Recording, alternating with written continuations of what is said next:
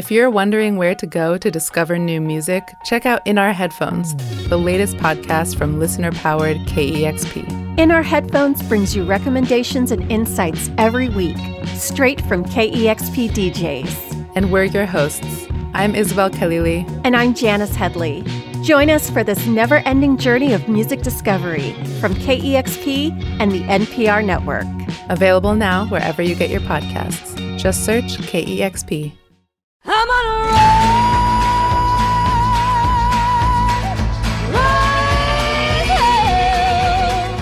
roll. This is Sound and Vision from KEXP in Seattle. I am Emily Fox. So, Brandi Carlile has just released a memoir titled Broken Horses. While the Washington based, six time Grammy Award winning artist was not made available for an interview on the memoir, I'm joined by one of her biggest fans and KEXP volunteer, B. Egan, to talk about the book. Hi, B. Hi.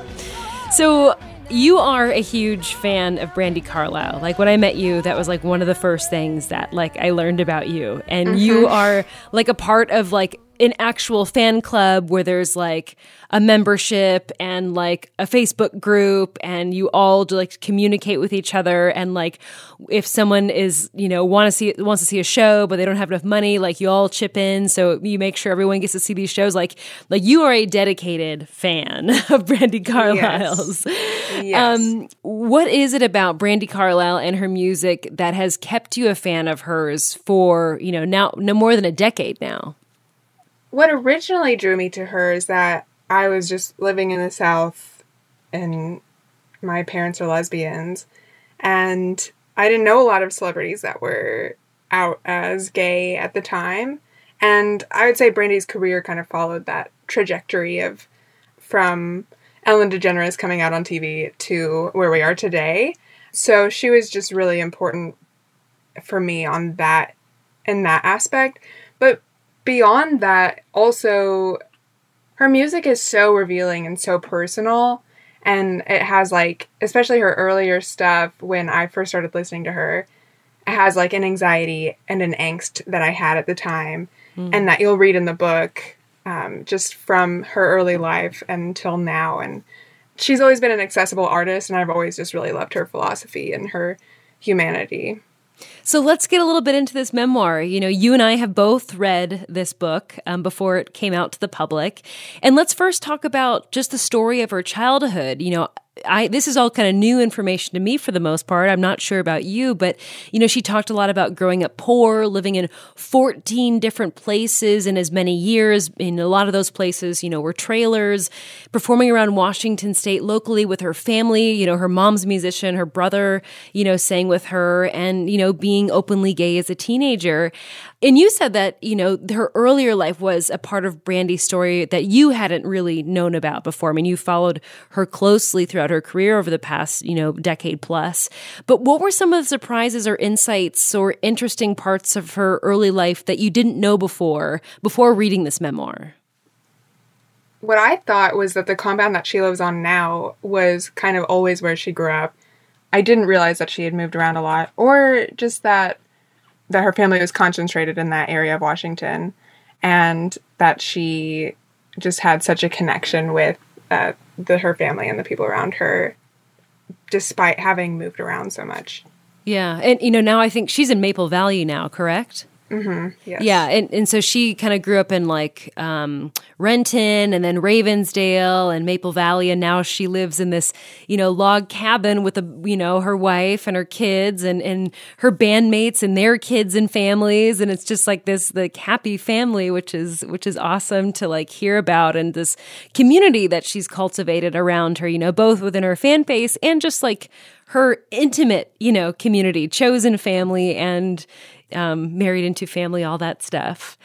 So, you know, going back to, you know, this book, you know, Brandi's first experience performing growing up was through, you know, the singing competition at the Northwest Grand Ole Opry. And, you know, she said that these kind of singing competitions were really just pageants, you know, beauty contests. And, you know, while she would sing her heart out at these events growing up, like as a kid, you know, she never won. Um, she never got dolled up, you know, as, as part of this. And, and one time she kind of really leaned into being sort of what she called a misfit. And she dressed up as Elton John and performed his song Honky Cat.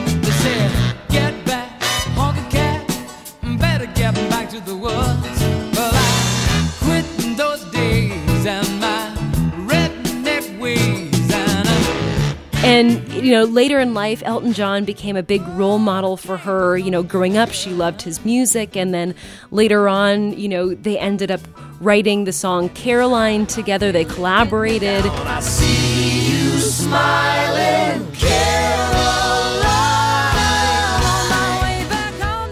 And he was always following her career and congratulating her along the way.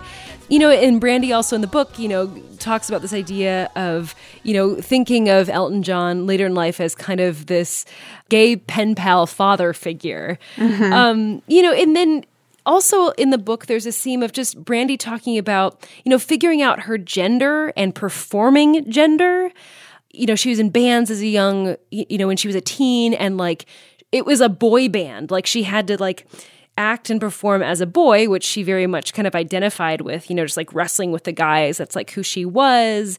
And then feeling like, okay, do I need to be more feminine? And so I'm just curious, like, what was your take on just Brandi Carlile's presentation of herself and gender through music as you kind of see her evolve in this memoir? I think it's a really common experience for queer people, and Brandi never uses the term queer. Also, I use it as like sort of a community identifier and an all inclusive term. Um, and that's how I identify, just uh, as a disclaimer. But queer people, when they're young, I feel like so many people are throwing at you, like, this is how you should present as a young girl or as a young boy, and realizing with where you don't fit in that.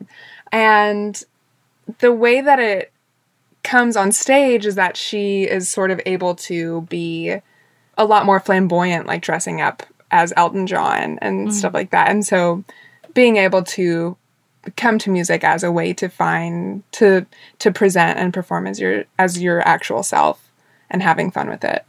Mm-hmm. Yeah, she talks in the book like, you know, who am I? Am I kind of like this more boy figure or am I more female? And like towards the end, she's like, I feel like I've fully come into myself. And just you look at her presentation on stage now, and it's like, yeah, she's kind of got like the cowgirl, you know, gear and like the fringe jackets, you know, but they've got a little bit of bling on them, you know? So she's like embracing like, you know, all of this kind of gender presentation fully, I feel like, at this point yes. in your life. Yeah. Yeah. I love those cowboy western suits. yeah. and, you know, a thread throughout this book is also how Brandi Carlile saw herself like as a misfit and that she advocates for misfits. You know, one example that really stuck out to me in this book was when she was attending the Americana Awards one year. And let me just read an excerpt from the book um, of what happens next. So Brandi Carlile writes, an extremely talented young fellow won the Best New Artist Award and promptly denounced the genre Americana ain't no part of nothing, he said. And Brandi Carlile goes on, uh, on to write. I remember him saying, as he schooled a room full of misfits, I consider myself a country singer, he said. And right before he walked off stage with his award, instead of leaving it there for Courtney Marie Andrews or anyone else whose heart had pounded while his name was being called, you know, do you know what that sounded like to the people of color or the LGBTQ folks in the audience? You know, and then she goes on to say, like, who else was at that show that day? You know, you have k.d. lang, you know, all these other artists, and feeling like, you know, this guy walks up and he's like, oh, I'm in country music. Like, Americana is too small for me. And she's looking around the room and just seeing, you know, diversity of sexualities or race or whatever, and being like, but this is who I am. Like, I am Americana. I'm a part of this crowd, you know, and then she goes on to win, you know, best American Roots performance, best American Roots song, and best Americana album in the 2018 Grammys. And, and she goes on to talk about how this, you know, Americana label meant something to her.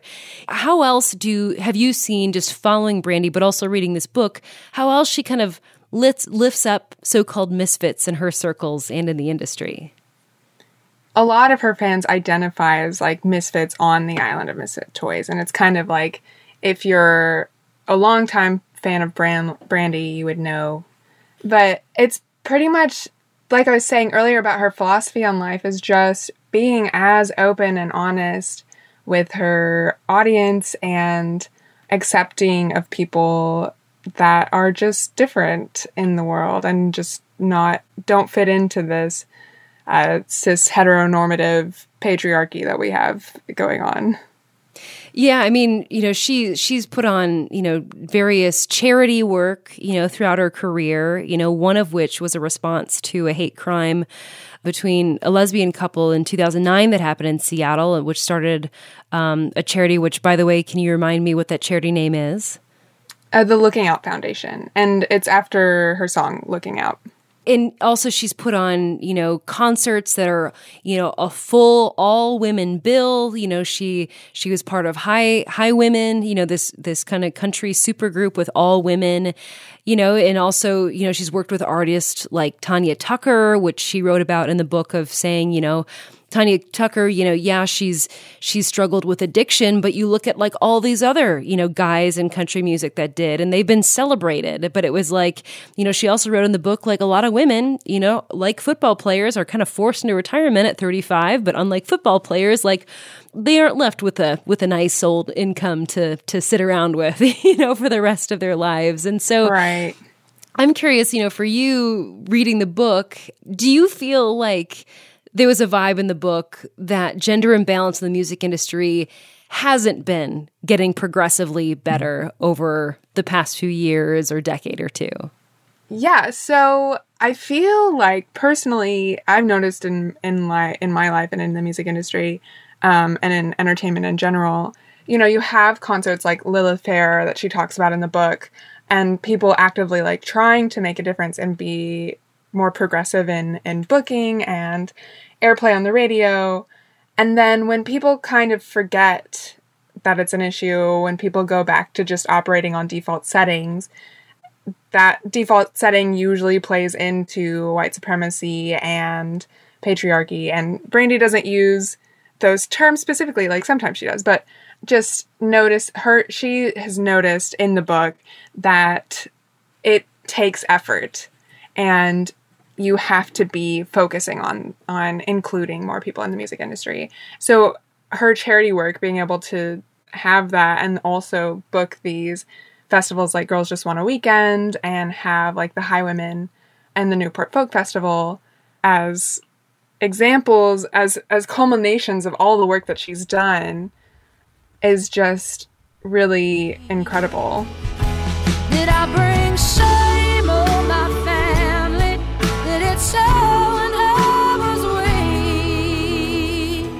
Whatever you see, that wasn't me. That wasn't me. Oh, that wasn't me.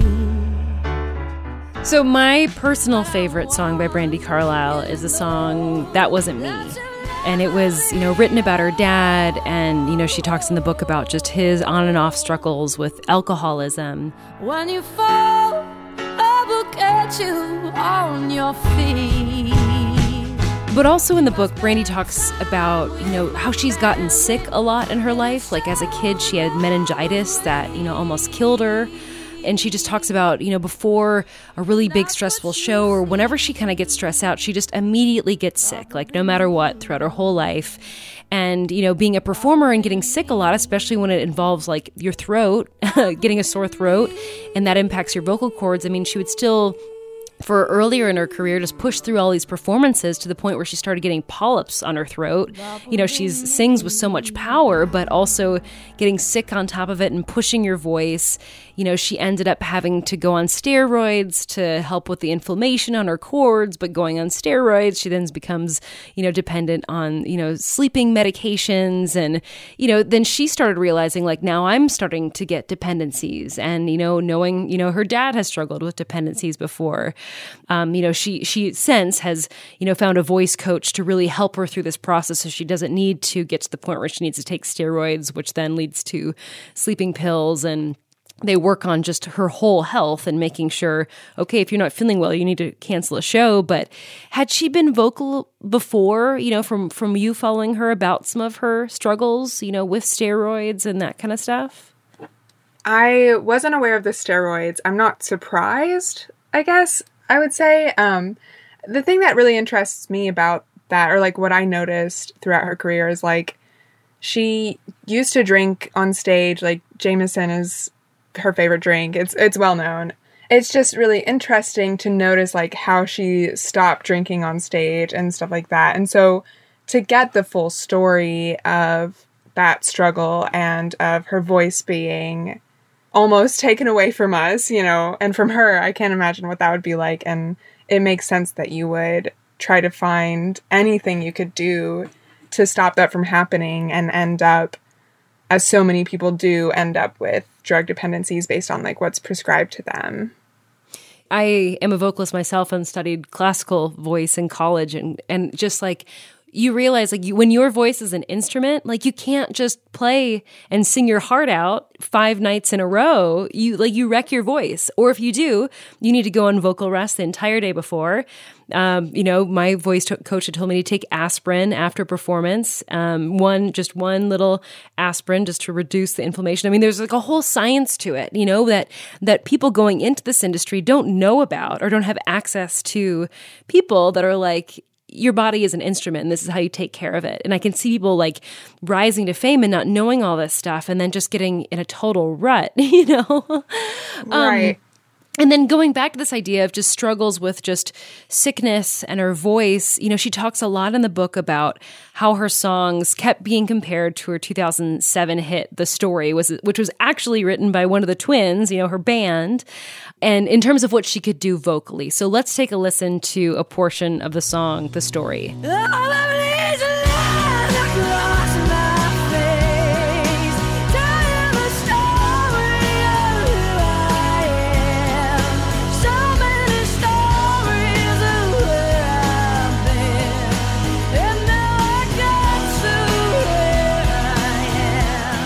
So that's super powerful like just the the power and emotion behind her voice in that section yeah. of the song and, i mean just it's vulnerability there like that that moment yes. of the song like it's vulnerability she kept getting you know compared and compared like you've never sung a song the way that you sang the story and by the end of of the memoir, you know, she talks about feeling like she finally was able to match that moment um, in her song "The Joke." Um, during her 2019 Grammy performance, um, where she kept being like, I don't think I can sing this one note in the song. Like when we sing it live, like I can't go that high or I can't sing the note like this. And she kept getting pressured, like, if you're going to sing this song, you have to sing this note. And she kept again getting compared and compared to the story. And then she sings at the Grammys and Janelle Monáe ends up standing in the audience by herself and just like staring Brandi in the eye. And Brandi got this confidence, and slowly other people in the audience start standing up. And she just felt like she got all this power. And then on the last note, she just like let it rip and said that she just kind of like yelled the note. So let's take a listen to that.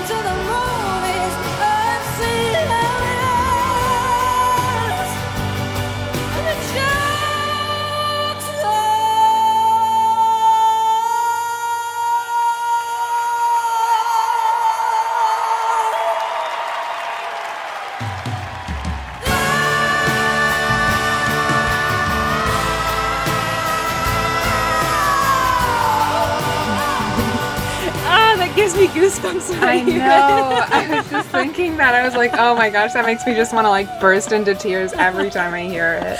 I mean, I think it's it's a culmination of all of the hard work that she's put in into protecting her boys, and then finally coming through where she has created one of the most vulnerable albums and one of the most just honest and true albums that she's created with all of this behind her, I think is and just a beautiful journey, and I'm so glad that she's made it. That was my conversation with KEXP volunteer and mega Brandi Carlile fan B. Egan about Brandi Carlile's memoir, which was just released. It's called Broken Horses. Well, that was Sound and Vision. Please take a moment to subscribe, rate, and review this podcast. And if you have the means, please consider a one-time $20 donation at kexp.org slash sound. Thanks for listening.